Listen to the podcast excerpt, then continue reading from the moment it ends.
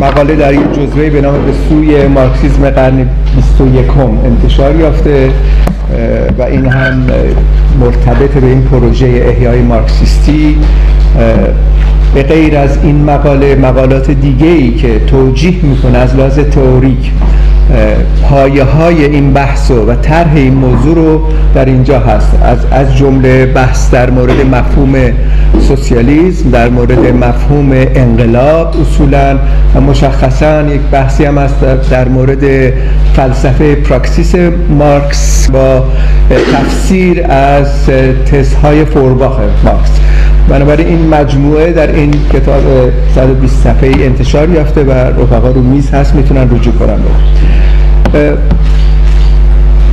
اگر بخوایم از خود متد مارکس آغاز بکنیم و هر حال برای هر پیشنهادی و هر تدارکی تدارک عملی ما باید توجیهات مشخص عینی روز داشته باشیم.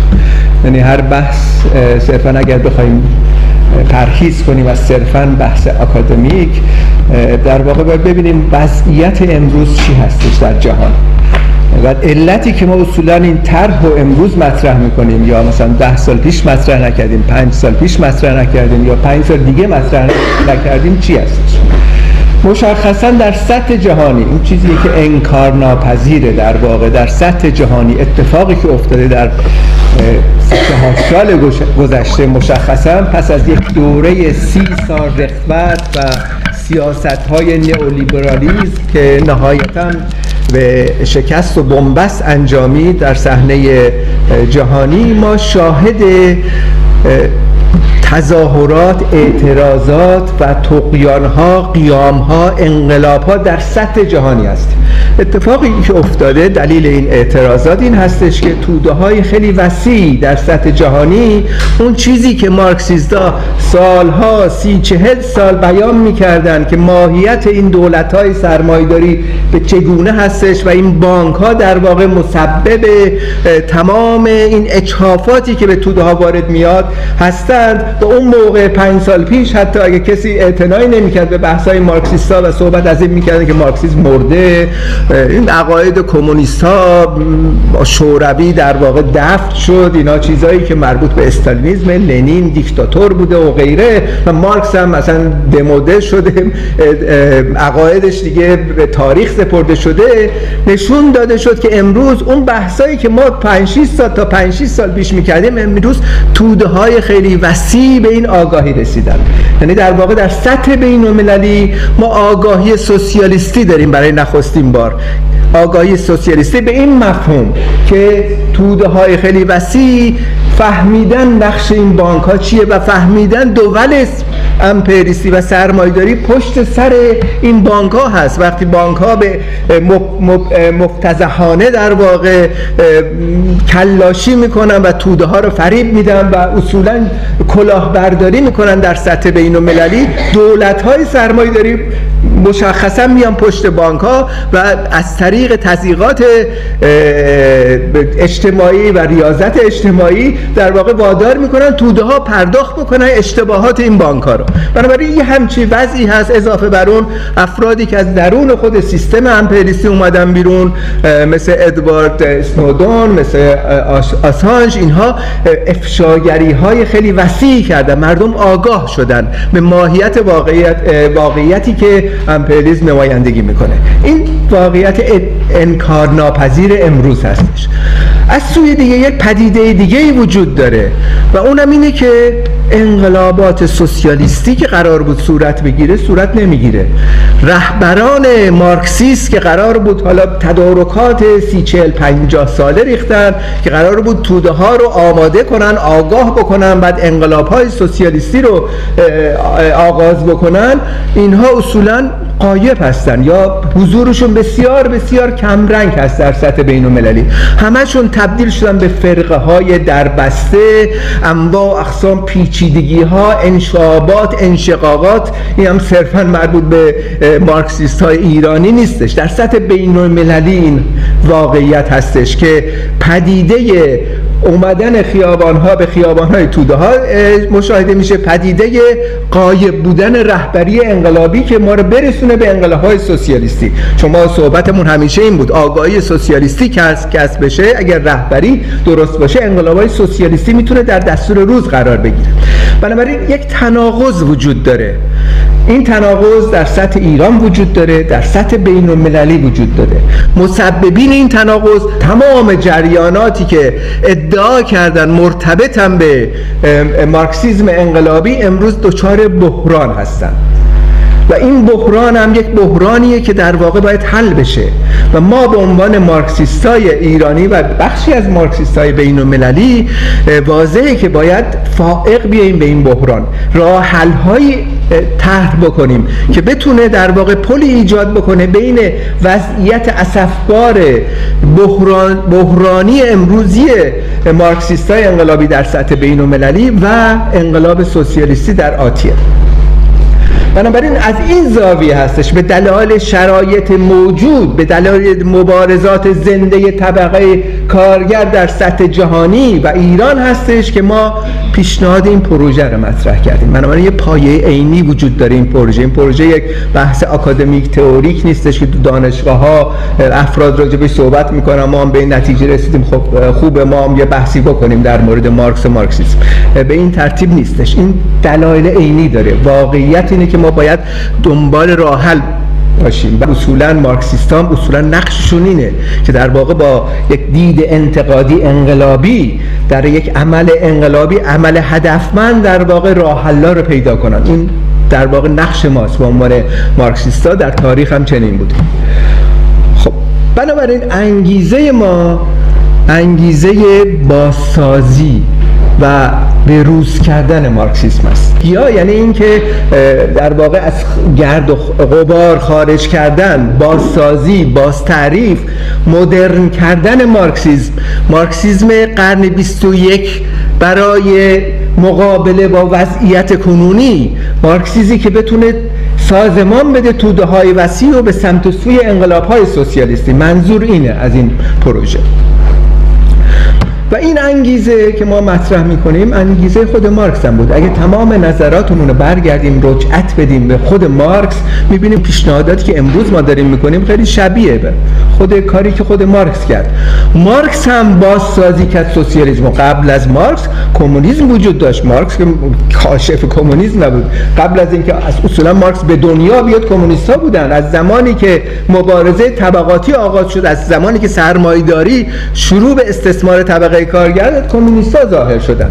و انگلز در یکی از این پیشگفتارهای خود مانیفست اشاره می‌کنه. میگه زمانی که ما بار اصلا کمونیست شدیم یه چیزی در حدود 500 هزار کمونیست فقط در فرانسه بود. اما کاری که خود مارکس کرد دقیقا همین کاری که امروز ما باید انجام بدیم. یعنی بازنگری کرد سوسیالیستا رو. سوسیالیستا رو مورد نقد قرار داد. گسست کرد از سوسیالیست های مختلف موجود سوسیالیست که در درون جنبش کارگری در واقع ظاهر شده بودن. البته نقد بیرحمانه کرد به تمام سوسیالیست ها سوسیالیست های ارتجایی فودالی نمیم محافظ کار و غیره اما مشخصا متمرکز کرد کارش رو در مورد سوسیالیست های کارگری که اون زمان بودن. بنابراین نقشی که مارکس با ایفا کرد دقیقا این بود. مارکس بیرحمانه ترین مبارزت علیه سوسیالیست های کارگری کرد. انقلاب کبیر فرانسه شکست خورد جریانات چپ ژاکوبین ها در واقع اومدن رادیکالیزه شدن که در رأسش بابوف بود اون زمان و صحبت های بابوف این بود که اصولا بوده ها اصولا آماده نیستن. ما باید یک الیت یه عده نخبه ایجاد بکنیم که اینها تدارک انقلاب ببینن و یه دیکتاتوری آموزنده ایجاد بکنن. برن تسخیر قدرت بکنن برجازی رو بندازن و این از این طریق ما به توده ها بعدا میآموزیم. خب اینجا مارکس بیرحمانه ترین انتقاد به این نخبه گرایی کرد که این حرفا چیه؟ طبقه کارگر عقلشون نمی‌رسه نمی‌دونن چی کار باید بکنن. قاید سوسیالیستی رو شما عده نخبه که حالا خیلی هم با شهامت هستید نمی‌دونم کارهای تروریستی می‌کنید توطئه می‌کنید و غیره قراره بیارید به درون طبقه کارگر. اینجا گسست کرد مارکس. از کسانی که خودش تحت تاثیرش قرار داد. بعدش هم بلانکیستا بودن که به در زمان حیات مارکس بابوف نبود. خود بلانکیستا بودن که یک نقد بیرحمانه به سوسیالیست های نخبگرا که سوسیالیست هایی که در واقع از بالا سوسیالیسم رو می‌خواستن بسازن. اعتقاد به توده ها نداشتن. سوسیالیسم از بالا بود. از سوی دیگه در همزمان با این نقد بیرحمانه ای کرد به سن سیمون. سوسیالیست های در واقع به شکلی تخیلی که صحبت از این می‌کنه که اصولا انقلاب فایده دیگه نداره. باید در واقع متمدن باشیم مدرن باشیم مدرنیزم رو بیاریم. افراد تحصیل کرده باید برن استاد دانشگاه نمی‌دونم مهندسین و غیره. اینا باید یه ترکیبی اینا هستن که حکومت ها رو باید بسازن. انسان های فهمیده با سواد باید بیان رو کار. و توده ها سواد ندارن بی سوادن باید اینا آموزش ببینن. و این نخبگری رو در واقع سن سیمون و بعدش هم سوسیالیست های تخیلی مثل روبرت اوین اینا رفتن حتی اجرا کردن اینها رو. کامون های سوسیالیستی ساختن اما اقسام موضوعاتی رو مطرح کردن که مارکس در مقابل این سوسیالیستایی که از بالا در واقع می‌خواستن بیان تحمیل بشن بیرحمانه حمله کرده اینا. و اینها رو در واقع مسخره کرد. صحبت ها نقل قولایی از مارکس از که اینا میگن بهشون میگه کمونیست های ارتجایی حتی به اینا میگه. کمونیست هایی که کله پوکن کمونیست هایی هستن که اصولا اعتقاد به توده ها ندارن. اینها کمونیست هایی هستن که دلشون واسه طبقه کارگر میسوزه. فکر می‌کنن طبقه کارگر بی حالا اینا می‌خوان بیان آموزش بدن. مارکس اشاره می‌کنه اینکه طبقه کارگر در واقع قرار قدرت به دلیل اینی که یک شرایط عینی وجود داره سرمایه‌داری اومده یه رو به استثمار گرفته یک عده استخدام کرد از نیروی کارشون استفاده می‌کنه و اینها غریزتا منطقا در نبرد علیه این اچهافی که بهشون شده طبقه کارگر صنعتی هم به این علت که یه در یک مجموعه در واقع همدیگه رو می‌بینم می‌بینم شرایط خیلی مشابهی دارن. بنابراین حساس ترین بخش به اصطلاح مبارزین ضد سرمایه‌داری کارگرای صنعتی میشن. ولی مفهوم نیستش که سایرین نیستن و این صحبت از مانیفست صحبت از اردوگاه کار و سرمایه می‌کنه. تو اردوگاه کار بسیاری از روشنفکرها هستن اساتید دانشگاه هستن نمی‌دونم روشنفکرای مختلف هستن و طبقه کارمندا و غیره خواهم بود. از طرف دیگه در اردوگاه سرمایه داریم چه بسا ممکنه بعضی کارگرا باشن. اصولا بحثای مارکس بر این اساسه که در این به اصطلاح نبردی که بین پرولتاریا و بورژوازی صورت می‌گیره در نبرد طبقاتی پی در پی مبارزه پی در پی طبقه کارگر اینها رو در ارتقا میده طبقه کارگر به جایگاه حاکمیت. بنابراین یه همچی بحثی در واقع اون مارکس می‌کنه و گسست می‌کنه از تمام این سوسیالیست های همزمان خودش و در واقع بازسازی می‌کنه. و مارکس هم اینم رفقا کاملا می‌دونن حتما که مارکس اصولا کمونیست نبود از ابتدا. رادیکالیزم لیبرالیزم بوده. تمام بحثایی که در ابتدا در دانشگاه تزهای دانشگاه اون موقع یه مقدار تمایلاتی اتفاقا به اسپینوزا و کانتو و برخوردهای ایدالیستی داشته بعد تحت تاثیر فورباخ قرار می‌گیره. مارکس در واقع زمانی در یک مقطع خاصی به دلیل مشاهده مبارزه طبقاتی بخصوص در فرانسه تحت تاثیر کمونیستا قرار گرفت و یک در یک مقطع خاصی مارکس کمونیست شد. و این بچه تمایز بین مارکس جوان و مارکس مسن مارکس پخته دقیقا این مارکس دموکرات انقلابی و مارکس کمونیست ما از صحبت از مارکس کمونیست می‌کنیم. از چه مقطعی؟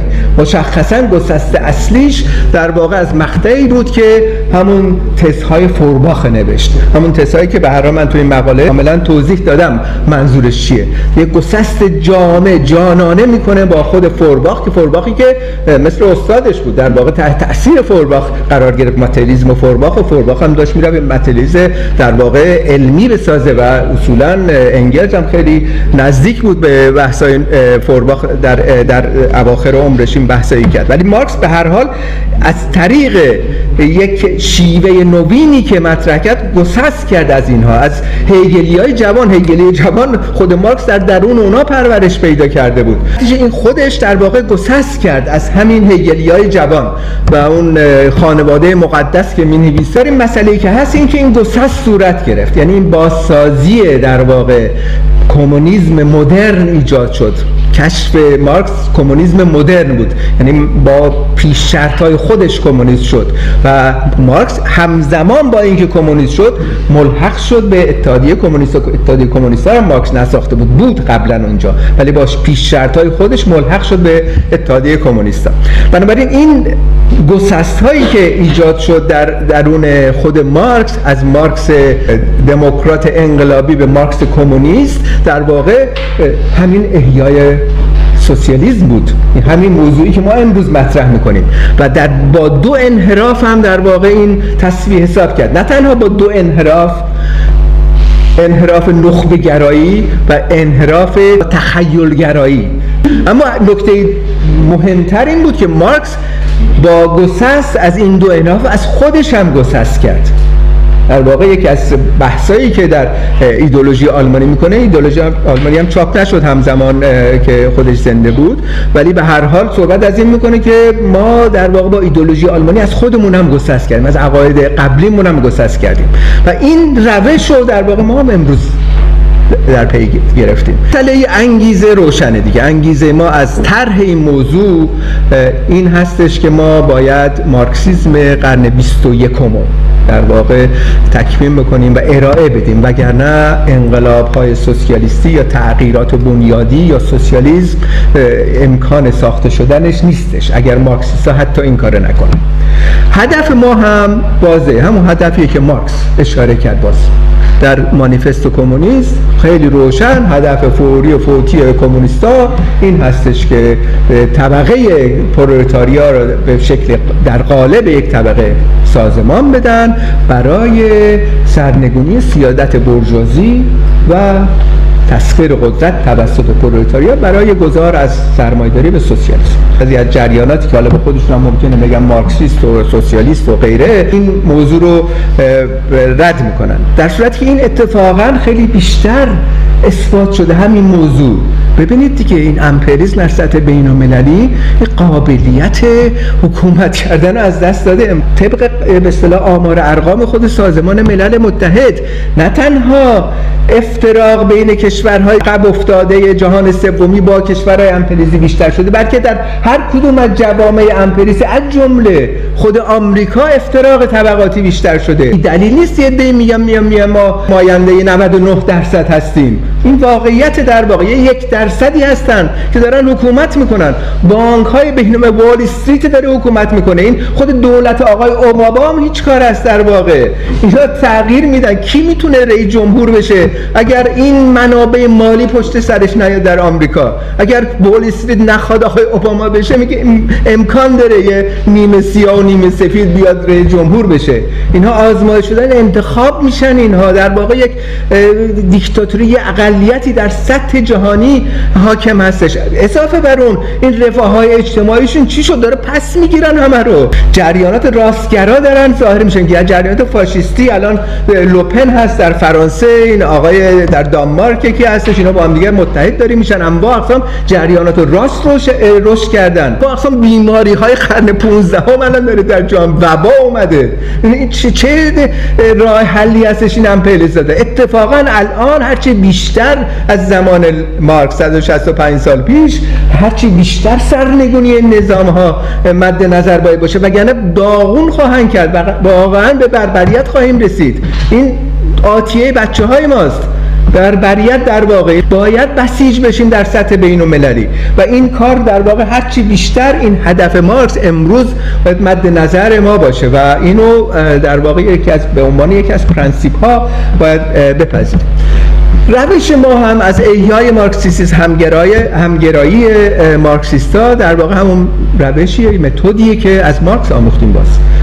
در تزهای فورباخ مشخصا در نقد فورباخ دقیقا اینو روشن می‌کنه. میگه این حالت که ذهن بر این تاثیر می‌ذاره یا این منعکس کننده کاس در ذهن پیدا می‌کنه اینها همه مزخرفاته. ما در واقع در شرایطی که انسان انسان مشخصی که در جامعه هست این بر اساس بر اساس مشخص آگاهی که پیدا می‌کنه حالا آگاهی در جرمان ایدئولوژی ایدئولوژی آلمانی روشن می‌کنه دقیقا آگاهی چه جوری کسب میشه؟ این آگاهی که کسب می‌کنه این به شکل هدفمند عمل مشخصی روی اون عینی که در مقابلش هست انجام میده. مثلا فرض کنید اگر بخواد بره شکار بکنه یا یه مقداری موادی برای خودش حفظ بکنه برای دورانی که زمستون و غیره هست سنگی که میتراشه این آگاهانه تیز می‌کنه که بره یه مثلا شکاری انجام بده. این در واقع یک عمل آگاهانه است. اینو ما در واقع در واژه های مارکسیستی هم که بر اساس اون نوشته شده به نام پراکسیس. حالا پراکسیس یک کلمه که به زبان آلمانی اتفاقا بهترین معنی رو میده. به فارسی عمل هدفمند ما میگیم. یا یه واژه‌ای که حالا من پیشنهاد می‌کنم که یکی از بهتر از اون خواهد بود ارادهگری خردمندانه. این مفهوم اینه. یعنی ما در واقع در حین مبارزه زنده طبقه کارگر هستش که با دید انتقادی انتقادی به مف... از نقطه نظر مارکس یعنی جستجوگری کنکاش, کنکاش کردن و در واقع شناختن هر پدیده و انقلابی یعنی منقلب کردن تغییر تحول در جامعه و ارادهگری خردمندانه یعنی تغییر این جامعه.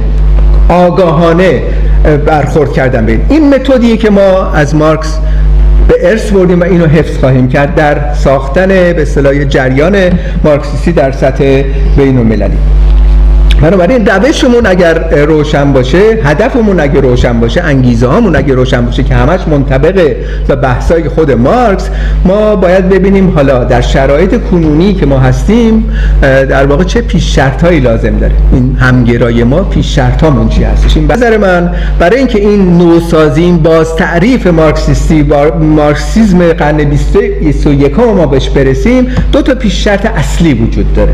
یکی اینکه ریشه یابی خود عقاید مارکسیستی. و دقیق باید بدونیم و غیر مقرزانه باید بدونیم. این بحثایی که به طور مقرزانه احزاب ایدولوژیک برخورد به تئوری می‌کنن کاملا یه بحثای انحرافی و حتی ارتجاییه به نظر من.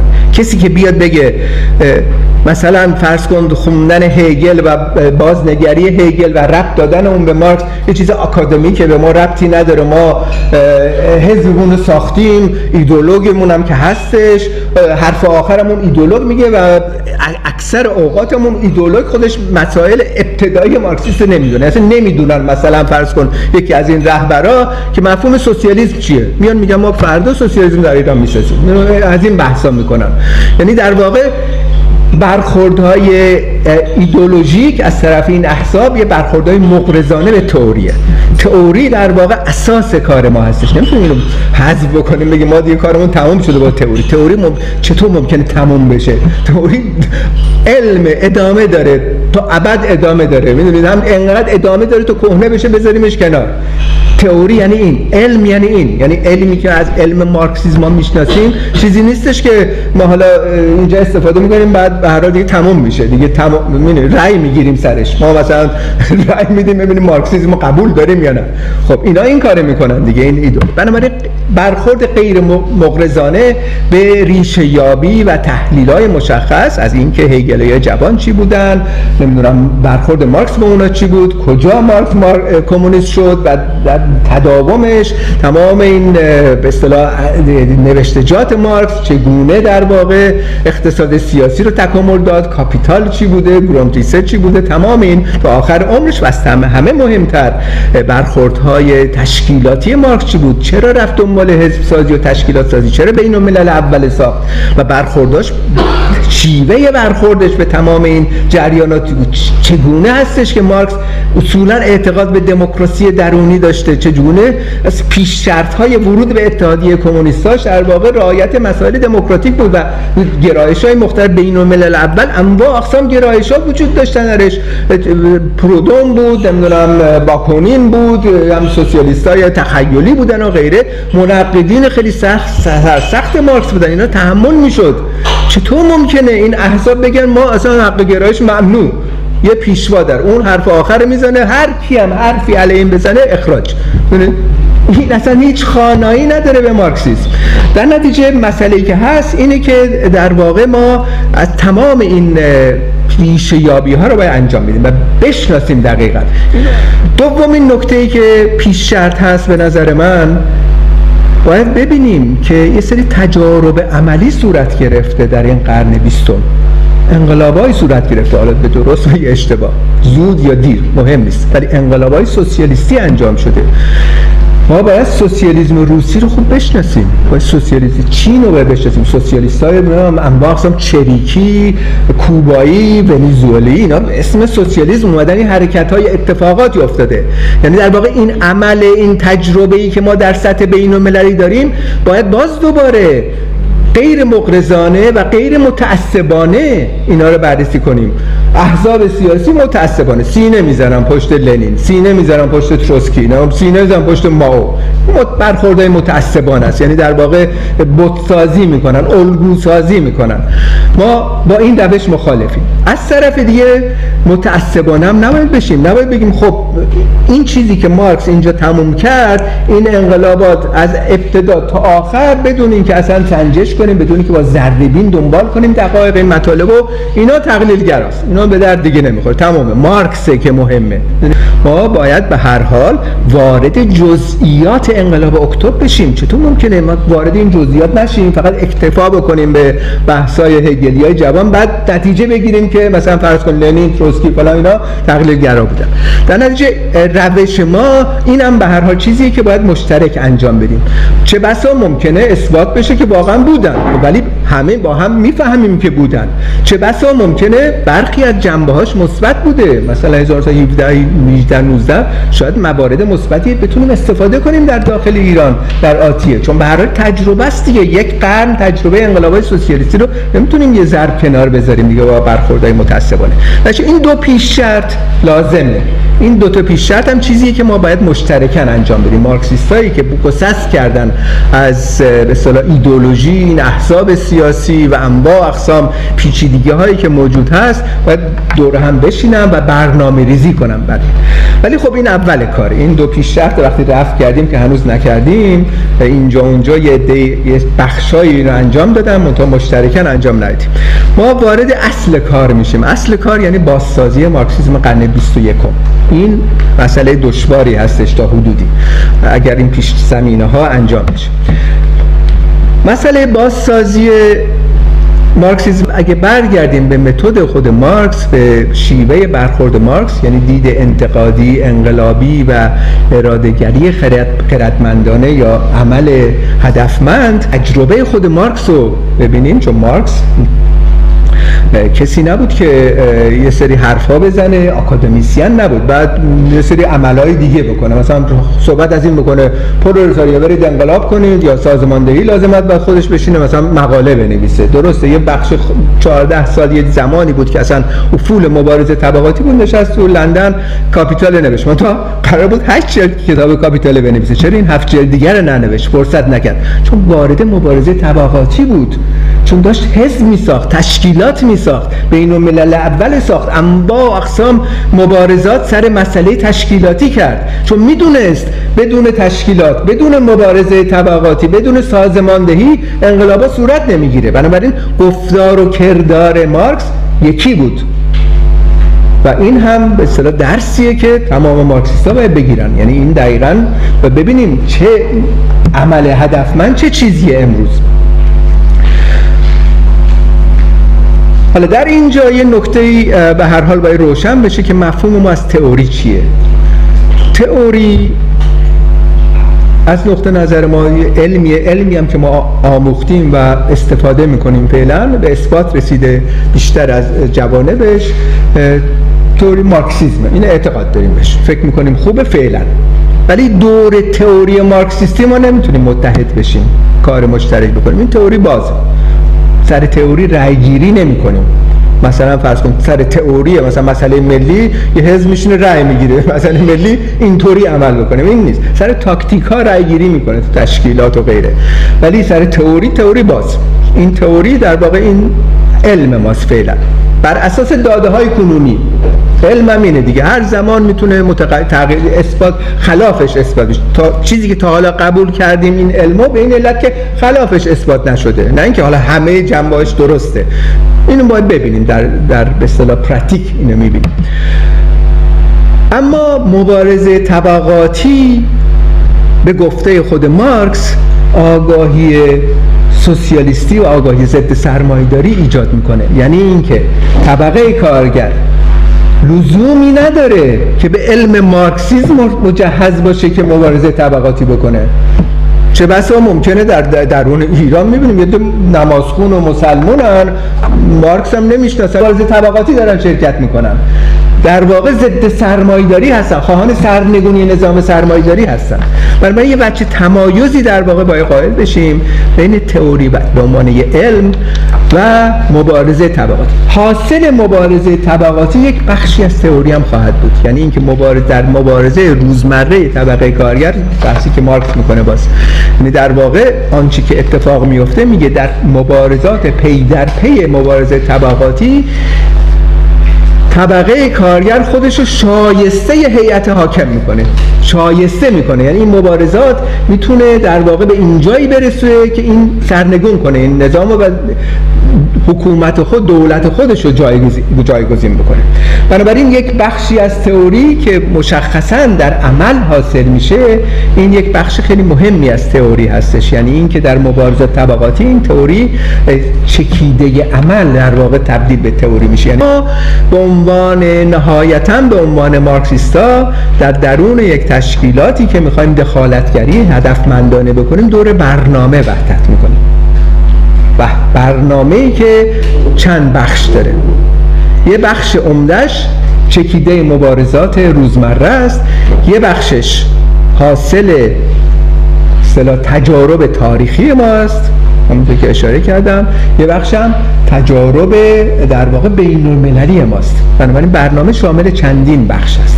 دور این برنامه ما شروع به برخورد به اصطلاح عمل هدفمند می‌کنیم. ارادهگری ردمندانه در واقع. بنابراین وقتی که ما این تئوری ها را حاصل کردیم باید بدونیم. همونطور که مارکس انجام داد. باید بدونیم که در واقع ما تشکیلات لازم داریم. برای اینکه نظام سرمایه‌داری که وجود داره از میان برداریم و حکومت اکثریت جامعه رو گزین بکنیم. و این منجر به این میشه که تمام تئوری هایی که در واقع به عنوان مارکسیستا ما تکامل میدیم اینا میاد در درون در واقع یک مجموعه کمک می‌کنه. یعنی به عبارت دیگه ما یه ذخیره بانگی ایجاد می‌کنیم. بانک اطلاعاتی برای طبقه کارگر. روشنفکرای ما استادای دانشگاه ما محققین ما جامعه شناسان ما مهندسان ما. اینها که مارکسیست هستن اینها این اطلاعات رو در این مجموعه می‌ذارن در اختیار طبقه کارگر که طبقه کارگر از اینها استفاده کنه. مارکس در پیش مقدمه کاپیتال می نویسه خطاب به روشنفکرا. که اگر شما چیزی برای آموزش طبقه کارگر نایید نیایید تو طبقه کارگر. نیایید تو جنبش کمونیستی اصولا بمونید خونهاتون برید دنبال کاراتون. فقط زمانی بیاید که چیزی برای عرضه کردن داشته باشید. و وقتی اومدید نیاید برای قدرت گیری نیاید برای آقا بالا سر بودن. طبقه کاری خودش می‌دونه چجوری انقلاب بکنه. به شما اصلا نیازی نداره. اگه می‌خواید بیاید قدرت بگیرید به جای طبقه کارگر. به گرایی رو از این زاویه رد می‌کنه و نقش کمونیست هم روشن می‌کنه. در همین مانیفست روشن می‌کنه. میگه روشن فکرها در کمونیستا در واقع در سطح عملی راسخترین قاطع ترین مبارزاتی که حرکت ها رو تنظیم می‌کنن و انجام میدن. یعنی اینکه روشن فکر انقلابی و کمونیست نمی‌تونه بشینه تو خونش. نه تنها باید تو تظاهرات و تو فعالیت باشه بلکه در رأس این فعالیت باید باشه. وگرنه اصلا روشن به درد نمی‌خوره روشن بگی تو خونه نشسته صرفا. یا اینکه قصد رهبری کننده داره. به درد نمی‌خوره. دوم این که از لحاظ نظری میگه روش این کمونیست های انقلابی هدف نهایی رو در بردارم تو دعا این هدف نهایی رو ممکنه متوجه درک نکنن. ما می‌دونیم که مبارزات و مطالبات کنونی چی هستش و چگونه می‌تونیم قدم به قدم گام به گام به گام طبقه کارگر آگاهیش بالا بریم تا اینکه برسه به انقلاب سوسیالیستی. اما امر رهای طبقه کارگر باید به دست خودش صورت بگیره نه به دست حزب به اصطلاح ساخته شده توسط یه روشن فکر. اون حزبی هم که ساخته میشه در داخل ایران یا هر جای دیگه حزب پرولتاریا باید باشه. روشن فکر مارکسیست های ما این بانک اطلاعاتی برای پرولتاریا باید ایجاد بکنن که پرولتاریا استفاده کنه از اینا برای تحقق اصطلاح امر رهایی خودش به دست خودش. بحث مارکس دقیقا اینه که دموکراسی سوسیالیستی در واقع از آن پرولتاریاست. اصلا به برجوازی دیگه نمیگه دموکرات. به اینا میگه لیبرال. بعد از 1850 وقتی خطابیه به اتحادیه کمونیستا رو می نویسه دقیقا در ارزیابی می‌کنه انقلاب 1848 آلمانو. و 1848 فرانسه رو میگیم برجوازی دیگه قابلیت تکالیف برجوا دموکراتیک هم نمی‌تونه انجام بده. و این از بالا داره سازش می‌کنه با اصطلاح جریانات پیش سرمایه داری از پولارزاری بیشتر ترس داره واهمه داره. تا از استبداد از اشرافیت. بنابراین میره سازش می‌کنه با اشرافیت. ضمن که عقاید سوسیالیستی رواج پیدا کرده. از اون بعد از 1953 به بعد اصولا دموکراسی از آن پرولتاریاست. نقل قول از انگلز میگه.